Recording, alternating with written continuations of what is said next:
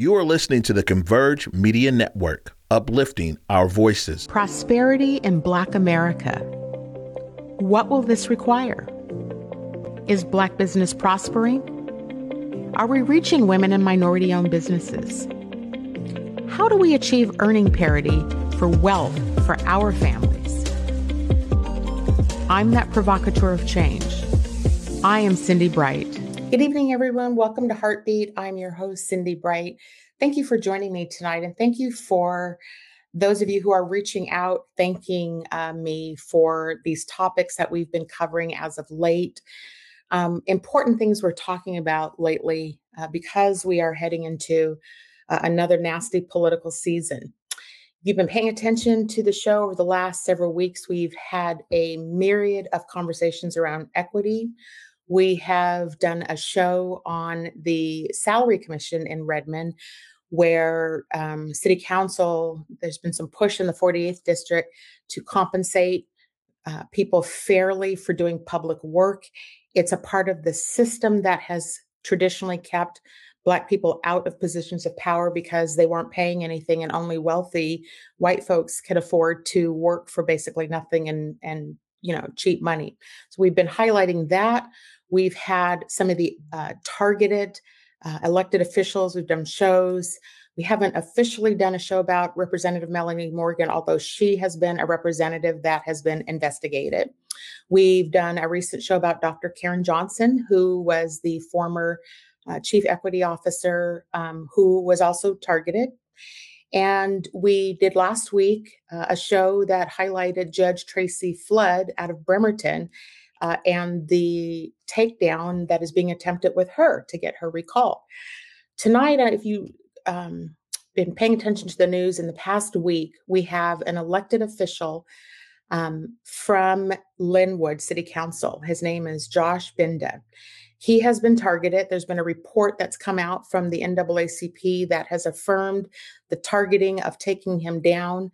Uh, I want to introduce him into Heartbeat this evening so that we can hear from him uh, to our communities about what's been going on with him. So let's welcome in Josh Binda to Heartbeat here on Converge Media. Josh, welcome uh, to Heartbeat this evening.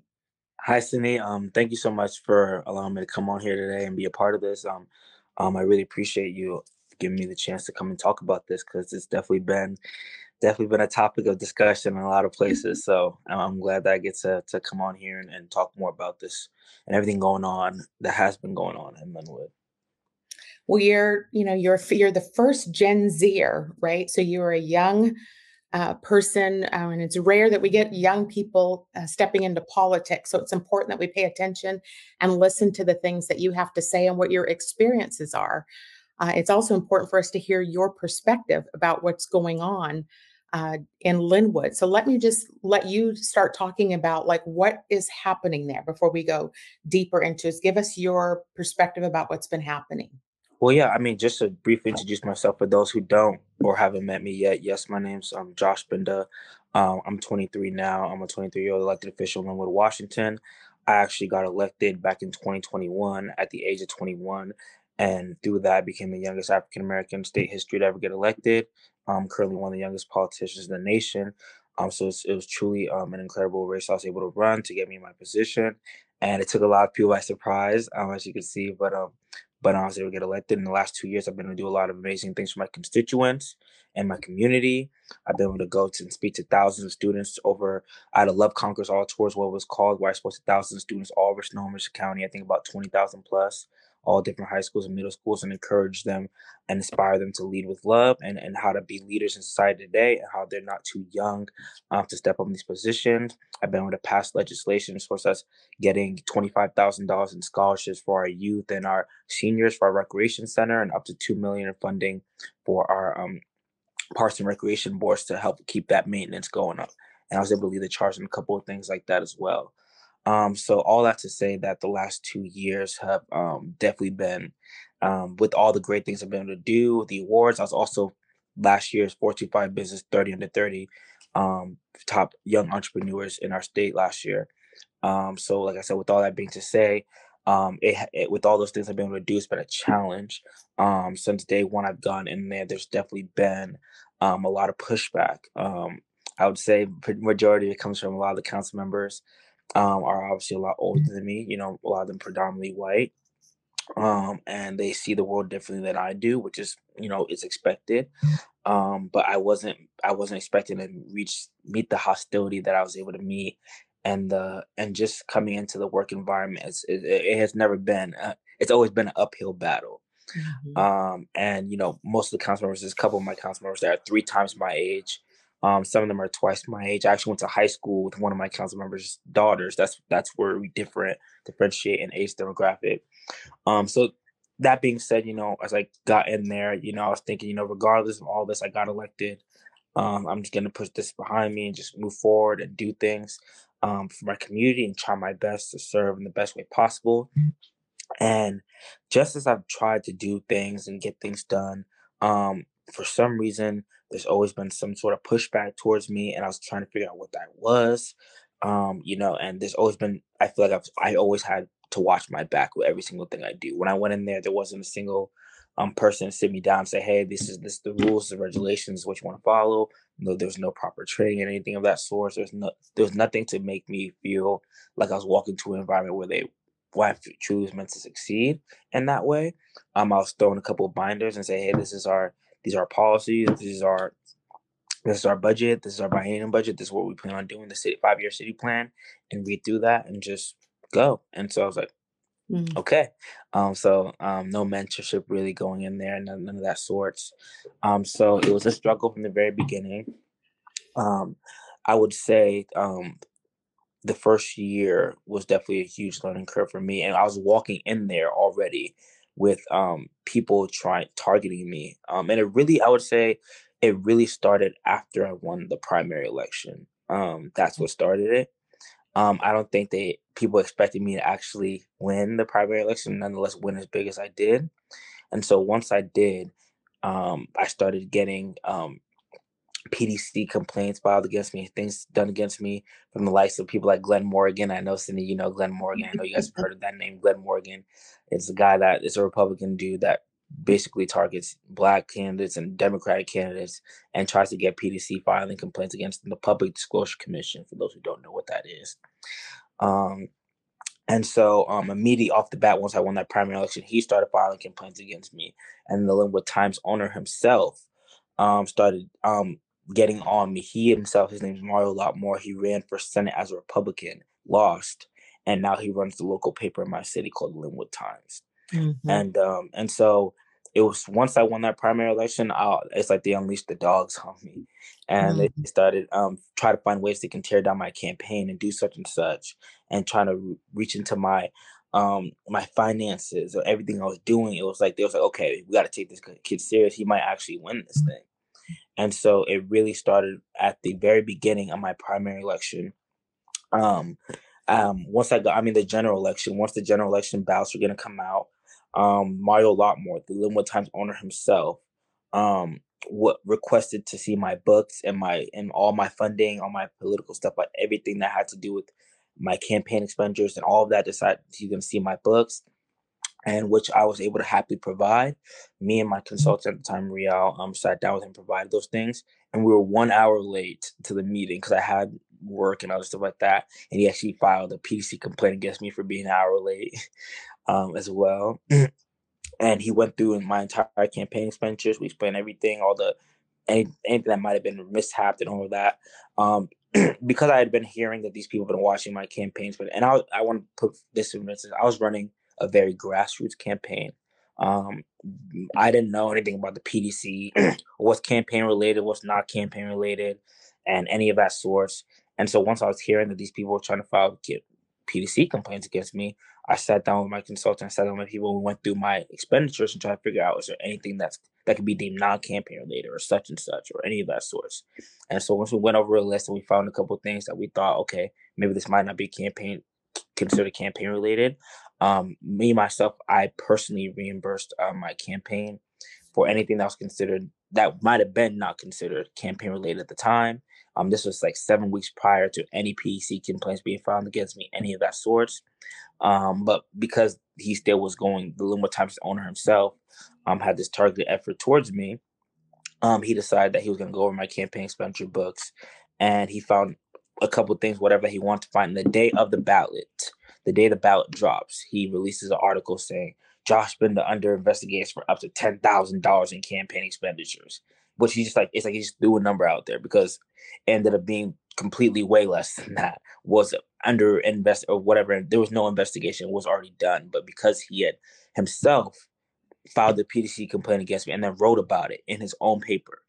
And so you could see the biases and you could see that this is a targeted effort by his base to try and sway the voters basically as they were voting to not vote for me because of this this mm-hmm. investigation that he was conducting to the PDC.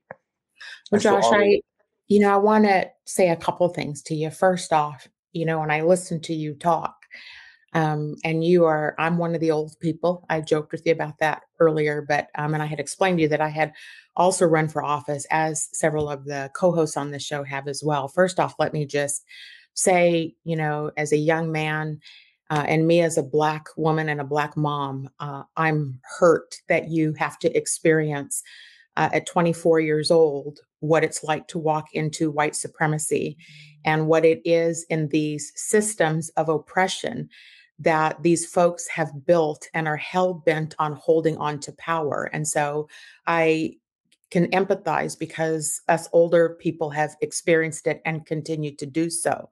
So I want to validate that your concerns and your experiences are real.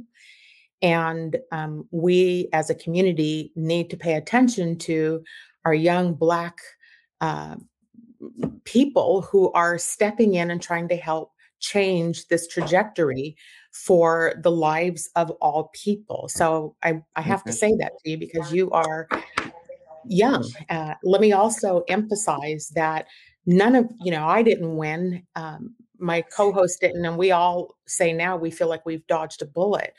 Um, I also ran against a Democrat when I ran for office, so I can only imagine that you didn't have a lot of bases of support and that you were trying to navigate your way through a an infrastructure, um, an engine uh, of white supremacy. And so I'm acknowledging that because I know that that's what you're dealing with. We all know that's what you're dealing with. Um, you also, you know, you take some stances on uh, some different issues. Um, um, voting as the only person voting one way. And I know that there's an issue around the police budgets. Let me first say, before I ask you about that, your city council president, Shannon Sessions, when I read the NAACP report, uh, I believe she's the person that was named as the person creating the hostile work environment. We as Black women call those gatekeepers and Karens. Um, but she is also a former police officer. Am I correct on that? Yes. Um, so my council president, who is a big um, part of this um, NCAAP investigation, that um, through emails and interviews was found to have been um, collaborating and targeting me to try and um, basically basically already set up a process for me to fail as I was going walking to office um, and weaponize the ethics board against me. Um, and so she is a she works she is she was a former um i think police sergeant herself or she was in some sort of air force or something like that now she runs her own nonprofit that partners up with the police.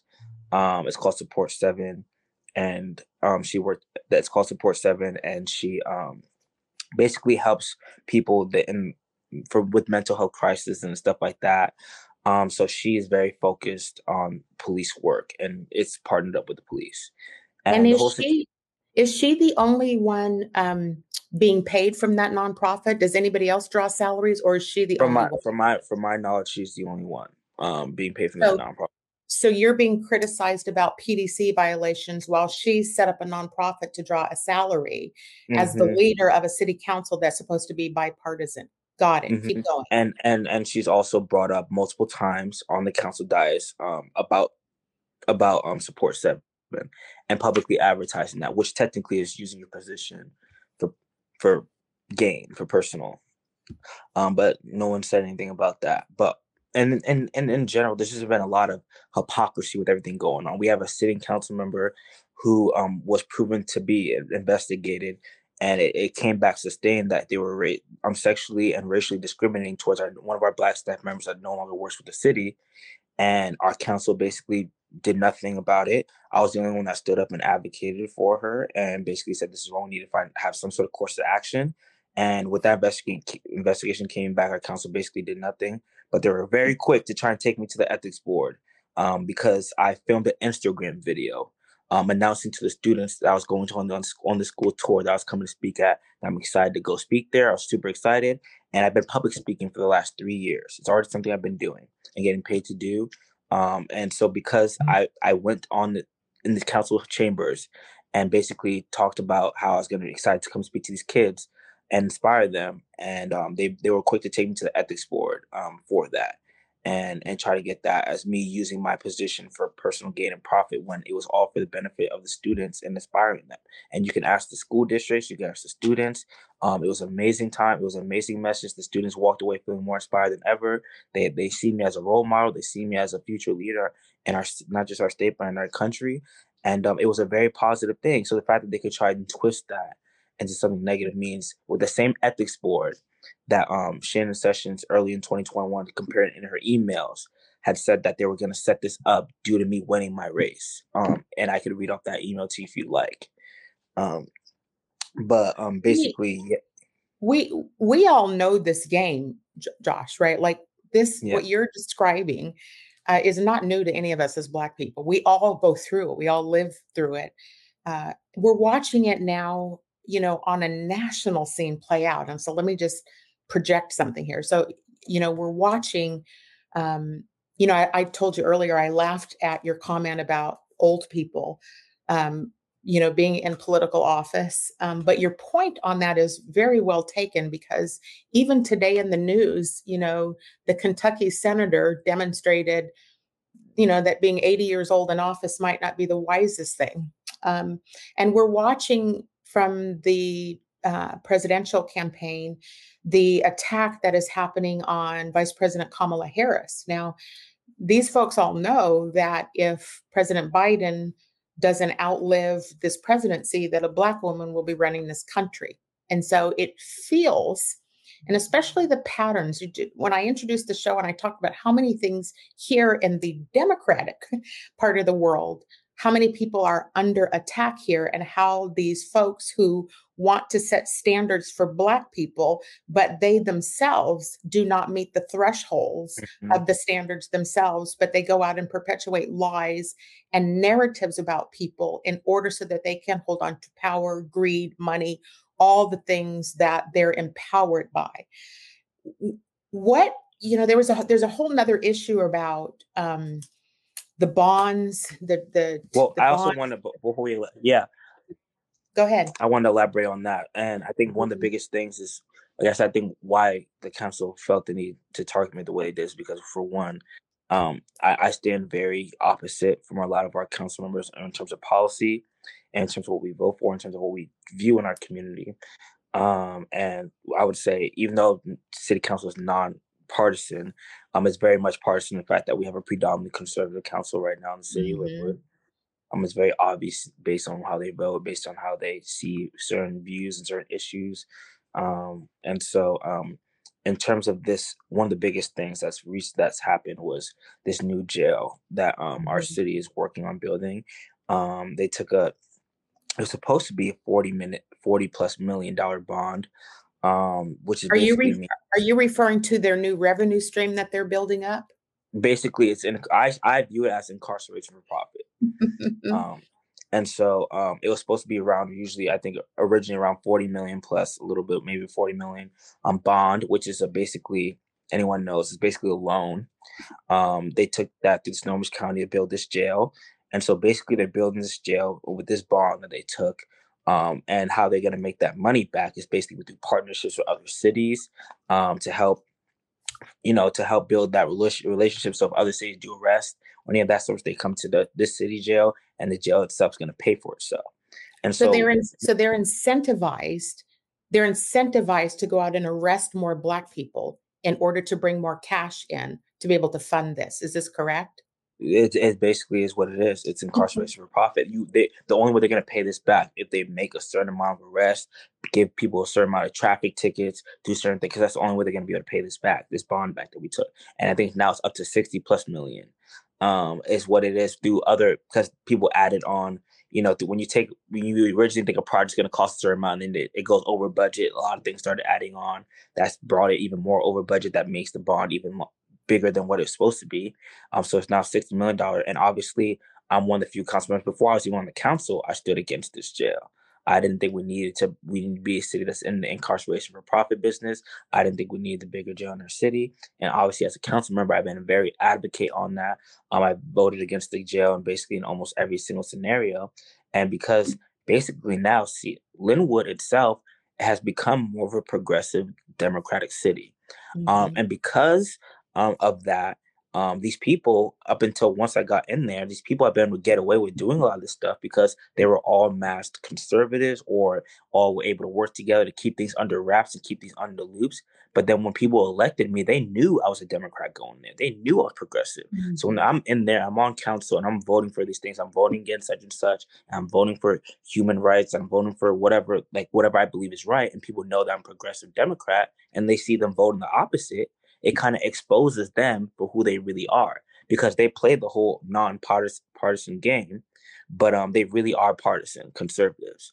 And now I I've become a way to expose them for what they really are through my voting policies, do everything I've stood for. I was the only one that I, I actually voted for or the resolution on banning you know, you know, banning um, assault rifles in our community. The resolution didn't get passed because most of our predominantly council members don't see the problem with having assault rifles, which is a, one of the leading causes for young teen for people under age 18 and above and below. I think that's one of the things. And just other progressive values that I've stood for. Our opioid treatment center that's supposed to help people that are recovering from drug addiction. Um, you had people on our council that was not in support of basically um, they try to say it was the location um, but they would want, they would want anywhere else. But there, it, it it just goes to show there's always no one wants that in their backyard. There's always going to be there's never a good place for those locations. So you had people trying to come in and fight against that, and you had council members stand with those people. And so you have people in our community that are suffering with drug addiction that need this in their community, and um and you had council members that were advocating with people that were um against that. And so mm-hmm. it just I think I become a beacon of exposure um, of truly how much the council doesn't represent the people. And so, Josh, one you know, one of our co-hosts who's messaging uh, in the chat is asking about. Um, let me just read it to you. Um, do you understand how some of your constituents may take issue with your decision to post a shirtless Instagram video to mentor to minors? Um, do you understand, I guess, some of the perspective of what some others are saying about um, how what that the um impact um, of that could be. Um, I, I, I, I, I understand. I can understand the other side of why people might feel it to be a certain way. I think for me, I think my generation below, we're like a shirtless photo on Instagram is not that big a deal. But I can understand and sympathize with the other side how people can feel like it it it, it could be offensive or it could be a certain thing. You know, different generations view stuff like that differently and um, I just wanted to let people know my intention in that was was was completely harmless, was not meant to be anything towards any of that sorts. And um and so I think that it's one of those things that um I can understand the other perspective, and and for those that might have felt a certain type of way, I can I can sympathize, I understand, and and, re- and, and reassure them that my um stance on that, what I was trying to do, was had nothing to do with that.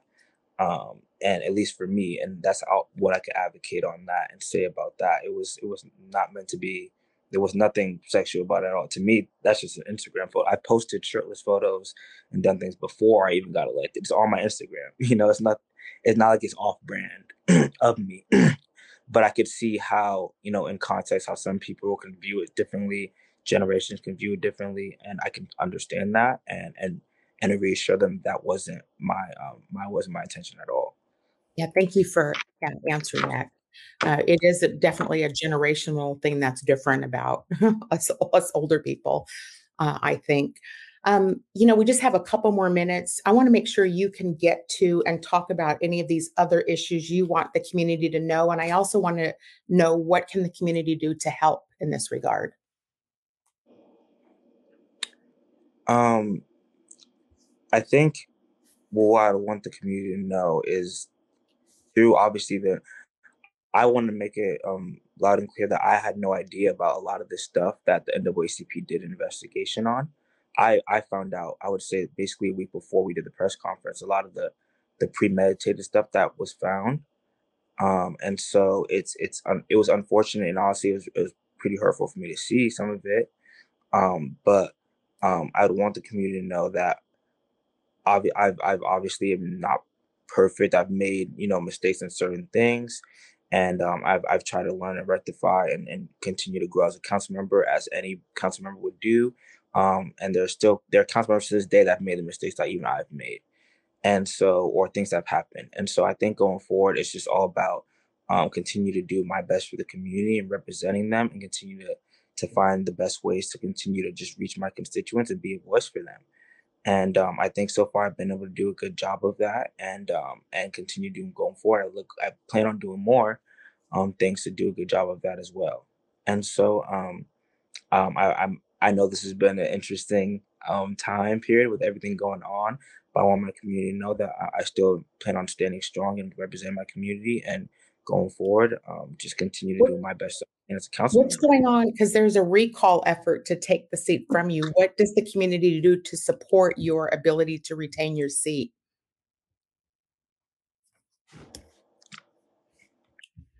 Um, what'd you say? Sorry, I think you froze up you. a little bit.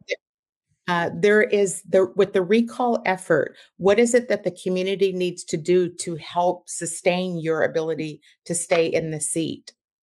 Um, so with the recall efforts right now, um, there are people um, gathering signatures um, outside and stuff like that, and they're they're meeting mm-hmm. up and trying to get as many signatures as they can.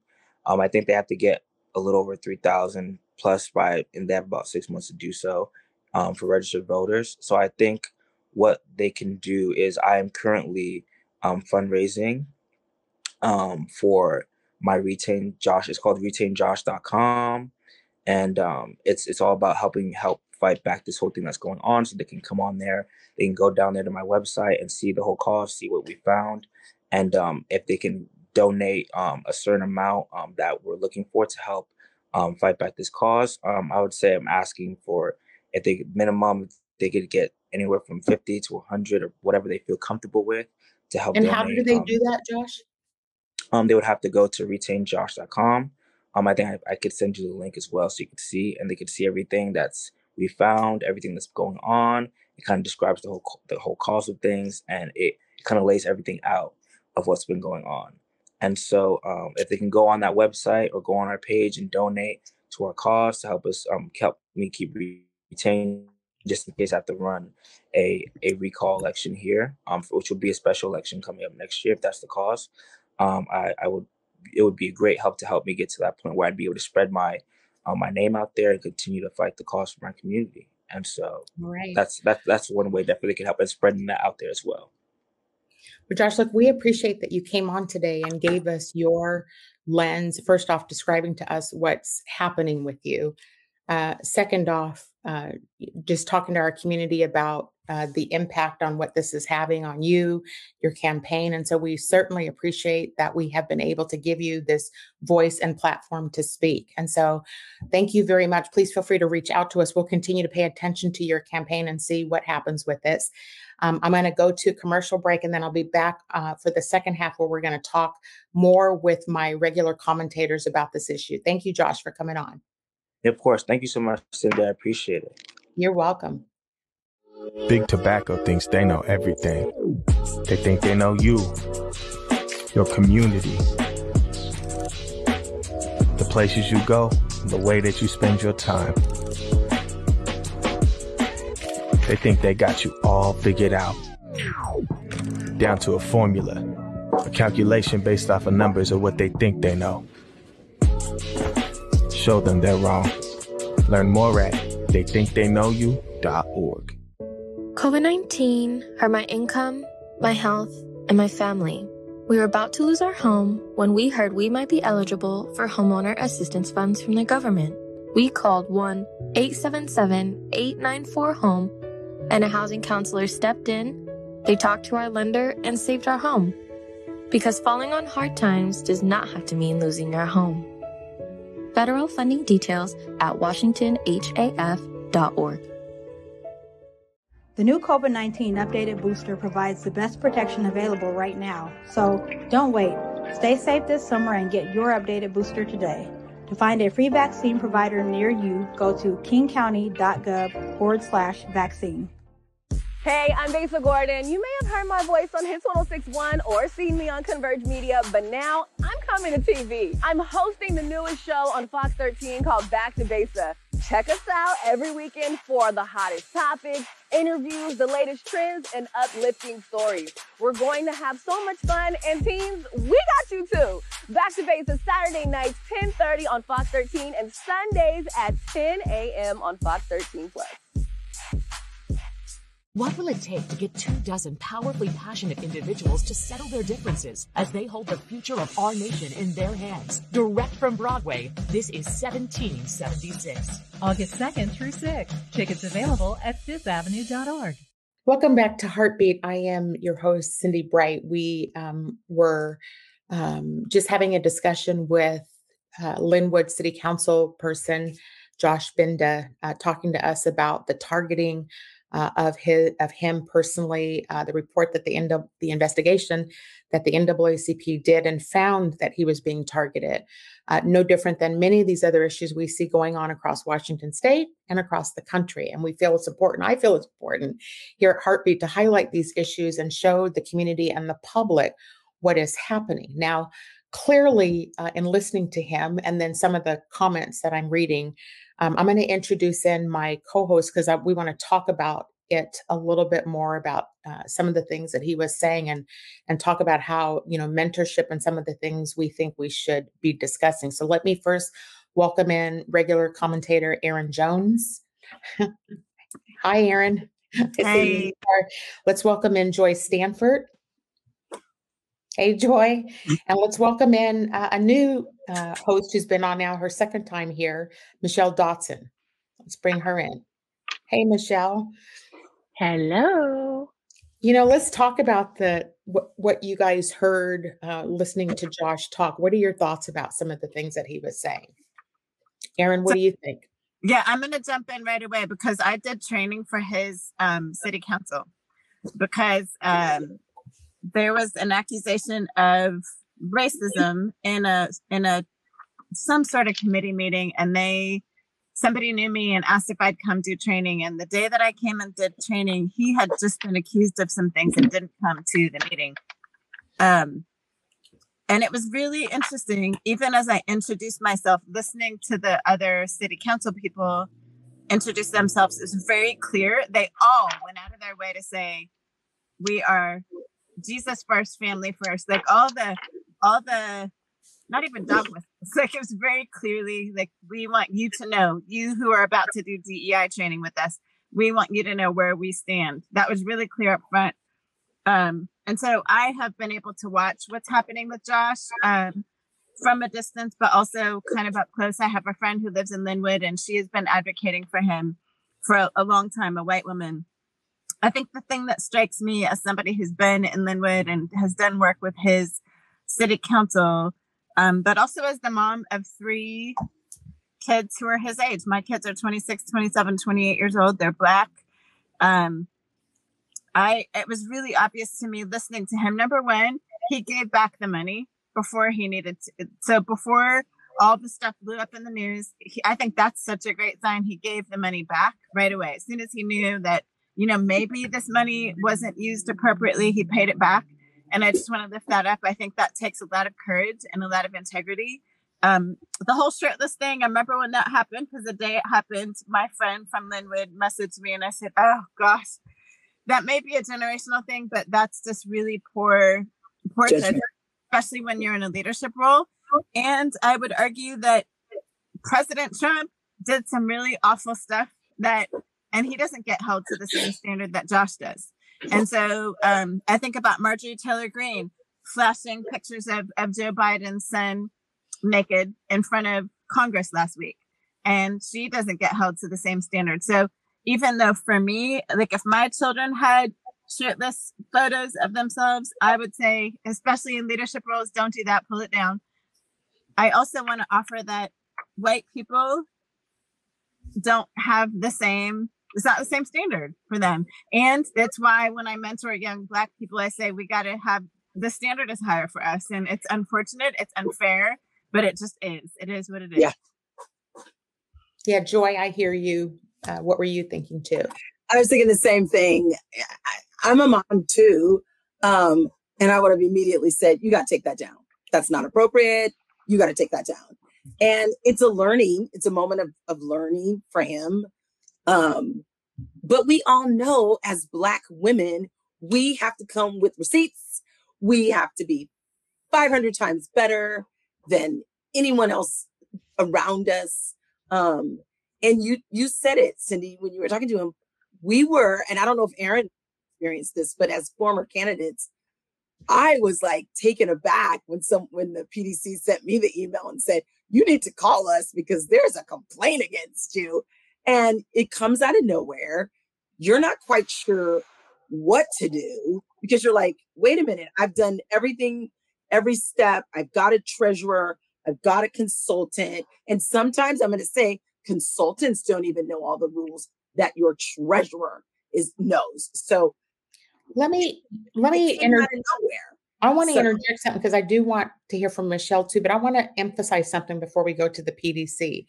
Um, what I want to emphasize is that the lack of training and lack of mentorship is evident at all levels yes politics yes. and so when you look at you know like reading the report you know when uh, Representative Melanie Morgan was targeted, right? Like yeah. reading, like nope, there's no training uh, for anybody to understand, and and generationally they are. It's different. And I, you know, I I laughed with him before the show because his definition of old were 50 and 60 year olds, and I, you know, that would be me. That would be me. But it's just, uh, you know, a view, a view of the world, right? And I didn't think I was mm-hmm. still young until I hit 50. I was like, I'm, I refuse. But it, there are um, generational things. There yeah. is a lack of any level of onboarding and sophistication or anything that is taught to you. Don't come from, you know, school. Let me speak you know, Representative Morgan come from here to representing a district in the state house. She, if you're not been in leadership positions, how do you right. know certain things? Michelle, go ahead. You do not. You do right. not know it. Go ahead, Michelle. And I've never run for office. So let me just put that, let me put that imprimatur on this, on my comment. Um, what I think is important is having followed this to some degree is coming from a grandmother mother perspective is just to hear a little humility like okay you're you're you moved into you stepped into a leadership position and you're going to mentor minors and no matter what these are minors that are as you admitted are looking up to you so let's, what would you want to see? Be the person you want to see. And that's, and I, and he, the comments that I, I followed the comments that he made afterwards, and they were all about how other people are sexualizing things. Well, I saw the Instagram. It's a little sexy, it's a little spicy. And so, what I would say is you have to be able to look at things through other people's eyes. You can mm-hmm. say other people may have seen it that way, but you have to also be the person as a servant, as a public servant that says, okay, this is how people saw it. Sorry, people saw it that way. Let me take ownership for that and walk a little differently since these are the people, these are the people that I'm serving, right? And these are their minor children that they're bear cubbing. Okay, that these are their bear cubs and they're minors. And so you have to be respectful of that as well. That's what I'm saying. Yeah. Having I, sat in enough school district uh, board I, meetings. I find watching I the find, bears. I find that topic of Gen Z to be so interesting because there's so many ways you could talk about that it's so different. I mean, I'm dealing with it in my own family, my extended family of what I would call a mindset that just blows my mind. But uh, again, there's that. all these generational things that are different. And so, the, you know, Yes. you know, can we change a whole generation and or to Erin's point, that's not the standards that, you know, white candidates or I mean, That's right.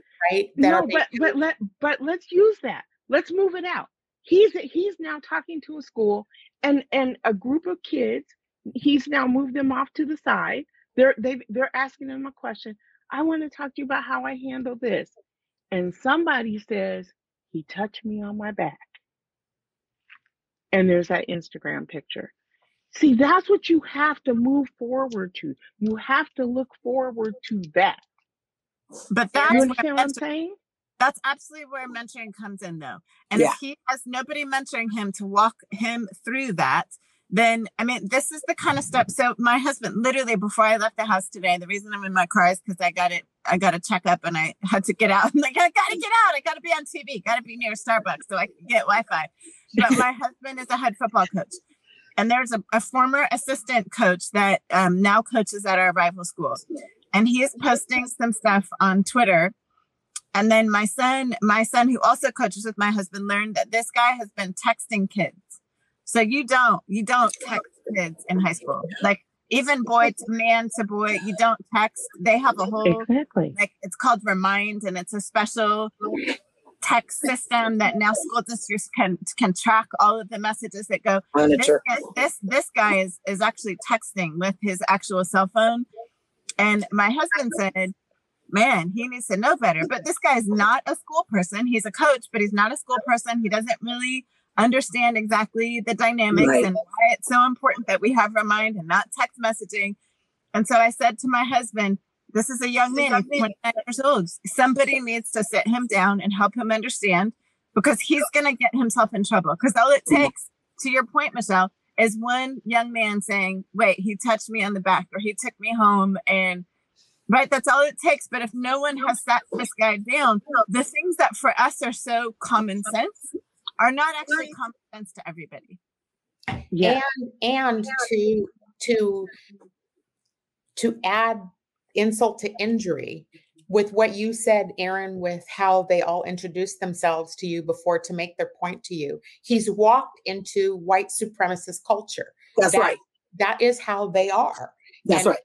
and they hold black they don't want they don't want the proper the proper black people in their system let alone the progressive black people Right. in the system right they want to and their standard you know the double standards that city council president you know they create infrastructures to pay themselves to make sure that they're the only people that see money but as soon as a i mean he's a he's a kid he would might not like me calling him that but he's a kid and so um without proper ecosystems of support to mentor right.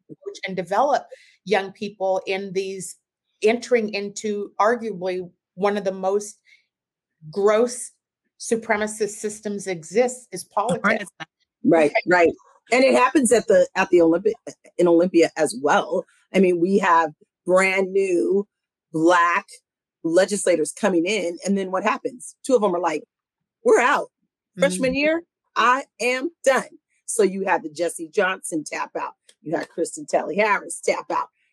Mona Das tap out. And I'm like, whoa, what is happening? We are supposed to be encouraging folks to run for office. And I love how you've connected all this, um, Cindi, with all the, you know, starting with Dr. Johnson, um, Tracy Flood, um, you know, now Josh Binda, you connected Pay equity, the pay equity issues. the like, pay equity issues. It's all it's all connected. yeah. It's all in the same intersectionality of And- what is happening to black folks, particularly black women. But now we see, you know, someone a And- young up and coming person like Josh Binda being Mhm. being subjected to that same kind of culture. And in the pay equity issue, almost identical to the Lynnwood City Council, because in Redmond, that mayor, white woman mayor, is advocating to raise her salary from like significantly. So she can get paid, but nobody else can. And so that issue It's supposed to be a part-time job, isn't it? I don't know. She's a full-time mayor, but Oh, the, okay. the point is more that they only see themselves as deserving of money Yeah. and pay and access and power, and the rest of us can just serve them. I mean, that's just the mentality. And so, Michelle, did you have more you wanted to? I, I tend to seem like I know your facial expressions now. So I want to see what else is on your heart. a, a- a lot. you know, I think back to it, it- because it doesn't just hold true for politics. It's Mhm. also That's for true. business. That's right. And you know, but at the time that I came up, it, it and we have to think about where we are. We are in a place we're we're not in a mecca city. And I always remind people of that. We're not in a mecca city. We're not in Atlanta, Dallas, LA, DC. Austin. Boston, exactly. We're not in that type of city. So this is our culture. This is what our culture is going going to be. And so I remind people that racism, white supremacy has always existed here. It Mhm. has always existed here. It's just covert. Oh, it's not definitely. spoken. It's not and so what i was told early on by one of my mentors a gay man who was not out he said i can walk in a room and be whoever i want to be. I can walk in a room he said so you want to know who's advocating for you when you are not in the room because you are always going to walk in a room as a black woman Mhm. Remember that. I can choose to be a gay white man, or I can choose to be a white man. Right. Yeah, that is a powerful point. That's exactly right. Can I Mhm. share? Okay. Can I share Mhm. something too connected to that? I just did a TikTok video about this um, yesterday and talked about um, how, yeah, racism here is super subtle because I've lived in Philly. Ugh. I've lived, anyway, I've lived in some other places and visited the Meccas. And, um, and I think the challenge that I'm living through right now, and I just did an interview with a PhD candidate, a Black woman who's doing her PhD on women in leadership and education, Black women in leadership and education. And one of the conversations we had is there's this odd navigation of we know what people expect us to be and what people expect a professional black woman to look like. And so there's a part of me that knows there's a certain way that I need to talk and be in spaces with um, whether it's political people or school district people. And there's a way that I want to intentionally push back on what is so part of like why I wear my hair this way and why I have nails like this and I got my big jewelry on and my glasses. Part of that is my like physical way to push back every day on systems Yeah. that say you got to come this way, right? And so, how do we, when I think about this conversation with Josh today, and I think about this young woman I just did the interview with, like, how do we push back against this racism and white supremacy and and these these narratives about what professional is and what's acceptable? Mhm. How do we like what's the right? It's this constant navigating and and and trying to figure out what is what is okay like because i don't want to just make myself small and um, conform and there's a certain place that i give away too much that people won't hear me either right and so it's this it's this constant navigating Push pull, push pull, push pull. Mhm. Yeah, Mhm. I think I, I Mhm. did that the first year I ran in 2018. I was like, I won't wear braids. I don't want to wear my earrings too big. I'm going to have them very subtle and I'm not going to wear red lipstick. Let me tell you, by 2020, I was like, whoa, red lipstick. The world shut down. So who was supposed to see me? I was so mad. I was so- like, It I'm is- coming. I'm coming out. you know, It And is then- a conundrum because you know It Michelle's not wrong that particularly in organizations, right? In in the business world, there is etiquette, and I'm not going to lie. I have had to tell this to many Black women about whether we like it or not. This is how we're being judged. That's right. Right? This, no, it's no different sure, uh, cindi it's no different Right. in education It is right. I'm just yeah, I'm just highlighting her point about Yeah. it's not just politics, it's not just education, it's, Yeah. it's everywhere, right?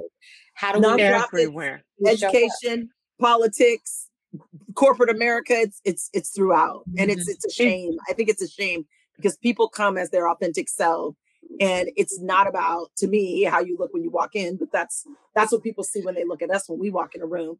It's what they know. It's it's the information they have. It's it's the value that they bring to whatever organization that they are standing in front of. And, and when I read, did you, I don't know if y'all read the investigative report from the NAACP. Like they clearly said they did their due diligence because the investigative reports that are done on us, right? They've done their due diligence. He's targeted, and Mhm. whether he, he you know whether he needs mentoring or not uh, every one of us, including me as an old woman, needs mentoring.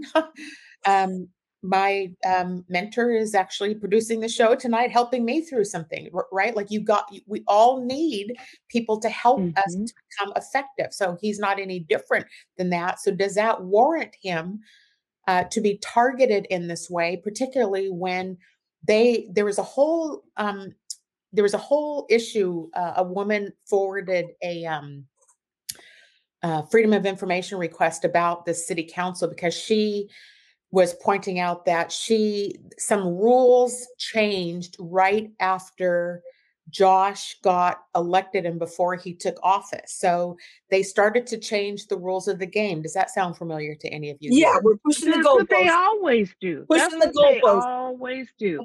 Yes. Change. Yeah. No. No. It's not. It's not even moving the goalposts.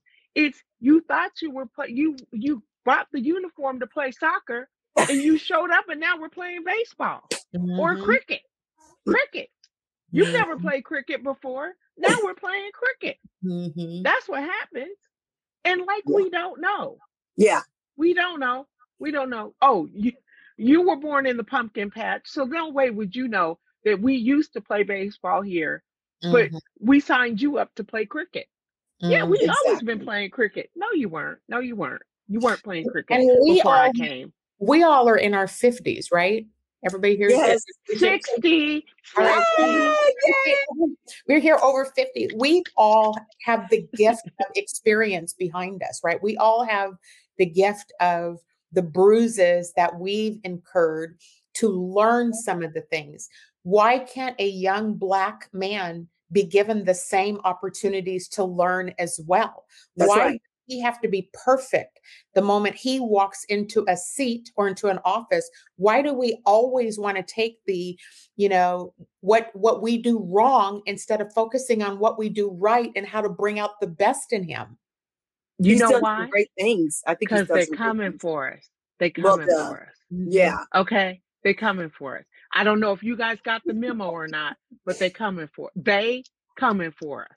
And Okay, it let me to code be- switch on you. Yeah, it seems switch. to be They coming for us. throughout the entire United States. It's like you know, whatever level, whatever state, whatever. Yes. Who, it's just Yes. it's everywhere. Don't care what the map looks like, how many districts we have, Nope. how many people voting in the district. They coming for us.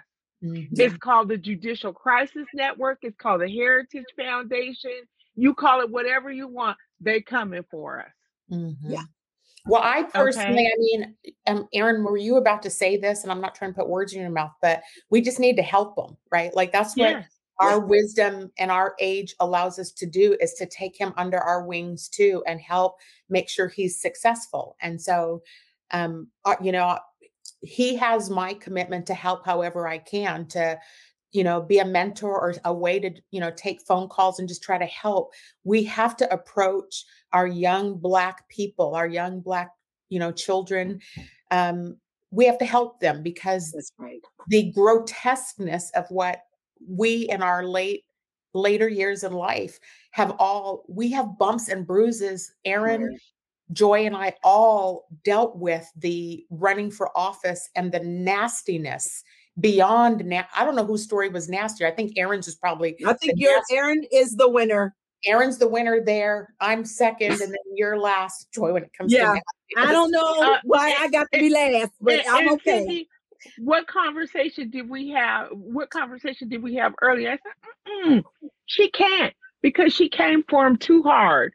Mm-hmm. No, I'm not naming any names, but she came for him too hard. And I don't care.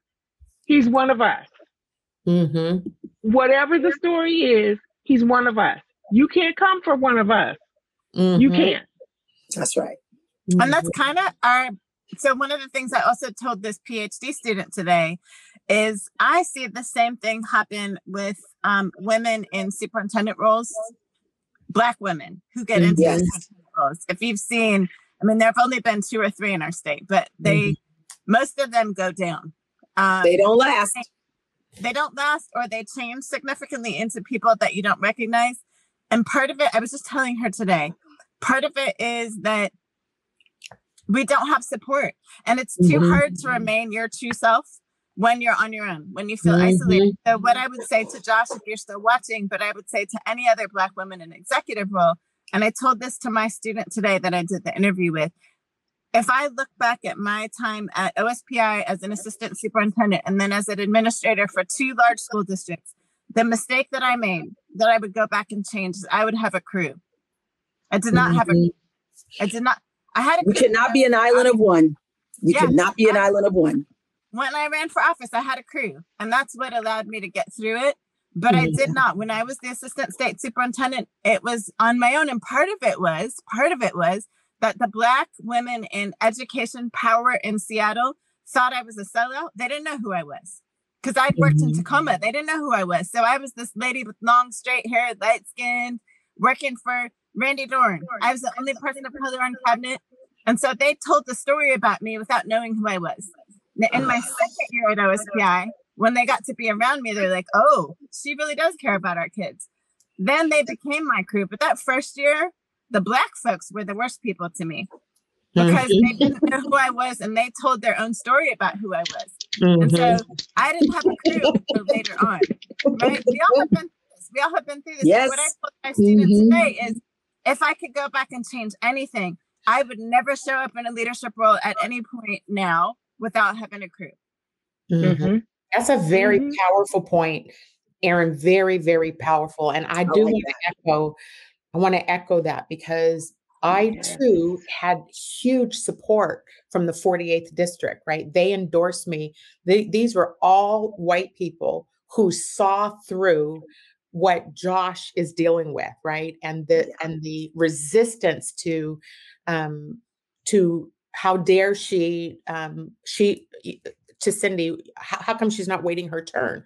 Why doesn't she go? You know, she's not qualified to do this. Right. Um, right. And yet, I can hold up the same chart that was held up to uh, Supreme Court Justice Ketanji Brown. All these qualifications, but um, it doesn't matter because they the what Michelle's point was about. Um, I was coming to play basketball, and they changed the game to soccer while I was running in order to facilitate helping somebody else That's to get in That's you know in our in our last couple minutes what words of wisdom do we want to leave um, our community about what we do next to to support him you know help, help him like he he's definitely going to get outraised in money so i think he gave us a website he left josh binda so he's going to need some money to hold on to his campaign. Um, erin did i am i putting you on the spot to ask you did you say that you would reach out to him and um, maybe try to offer some words of coaching to him or should or should we do something collectively as women who see one of our young brothers trying to help I mean, I, I think what we offer, and I don't have a lot of capacity for other stuff because I'm mentoring like way too many people right now. But what I what I would offer though is, I mean, we're the moms on here, and I Mhm. would offer him like I would pick a time for us to get on a Zoom call and just offer. And if he chooses to take it, then he chooses to take it, okay right? I mean, sounds like a I think- because I I am of the mind I don't ever want to care more about something than someone else cares about it. Yeah right? And so i would offer that my time is really valuable and um, so i think it's worth reaching out to him and finding a time when we can give him an hour as as a crew of moms. And maybe Yep. there are some other men and women who'd be willing to join us for that hour. And i think even we invite other young candidates and people in office. So it's not just because here's the deal it's not just josh that needs this support Oh, yeah that's other Mhm. people right and so there's I the think Jamika there- Scotts of the world in Tacoma who's exactly. just being, yeah, they're trying to bully mm-hmm. her. It's and like, you know, we have yes. a black man who's running for mm-hmm. mayor right now in Olympia. Um, there's a couple of young folks running out in mm-hmm. Puyallup. We know yeah. it's very racist out there. So yeah, it's so it's I think yeah, this is good. I think, you should host something. Actually, I think you should host something, and we just do an hour long. Like, yeah, we're just gonna go into some black folks. Okay, I got a hashtag for it. Okay. They coming for us. they coming they for coming us. For us. All right. This is a good. This was a quick. I knew this would be, mm-hmm. but um, look, the three of you, you guys are my sisters out here. All we're all doing our piece parts in the world here, trying to make the world a better place. So thank you but, for joining today. Yes. They got the right ones and the wrong ones. That's all I got to say. Have a good week, you guys. And to our listeners who joined us tonight, our audience, and to Josh for joining us this evening, thank you for coming on this evening with us and talking about this. This is how we continue to build uh, political power. This is how we continue to build each other up. This is how we continue to support and make sure because we know hashtag they coming for us. So have a good week, everybody. We'll see you next week. Half that up sacks. Black businesses. Assuming rooting for everybody black. Yeah. Uh-huh. Yeah. Converge Media produces culturally relevant content for Black and urban audiences. Our coverage is raw, transparent, and objective, praised by community leaders, government officials, and residents.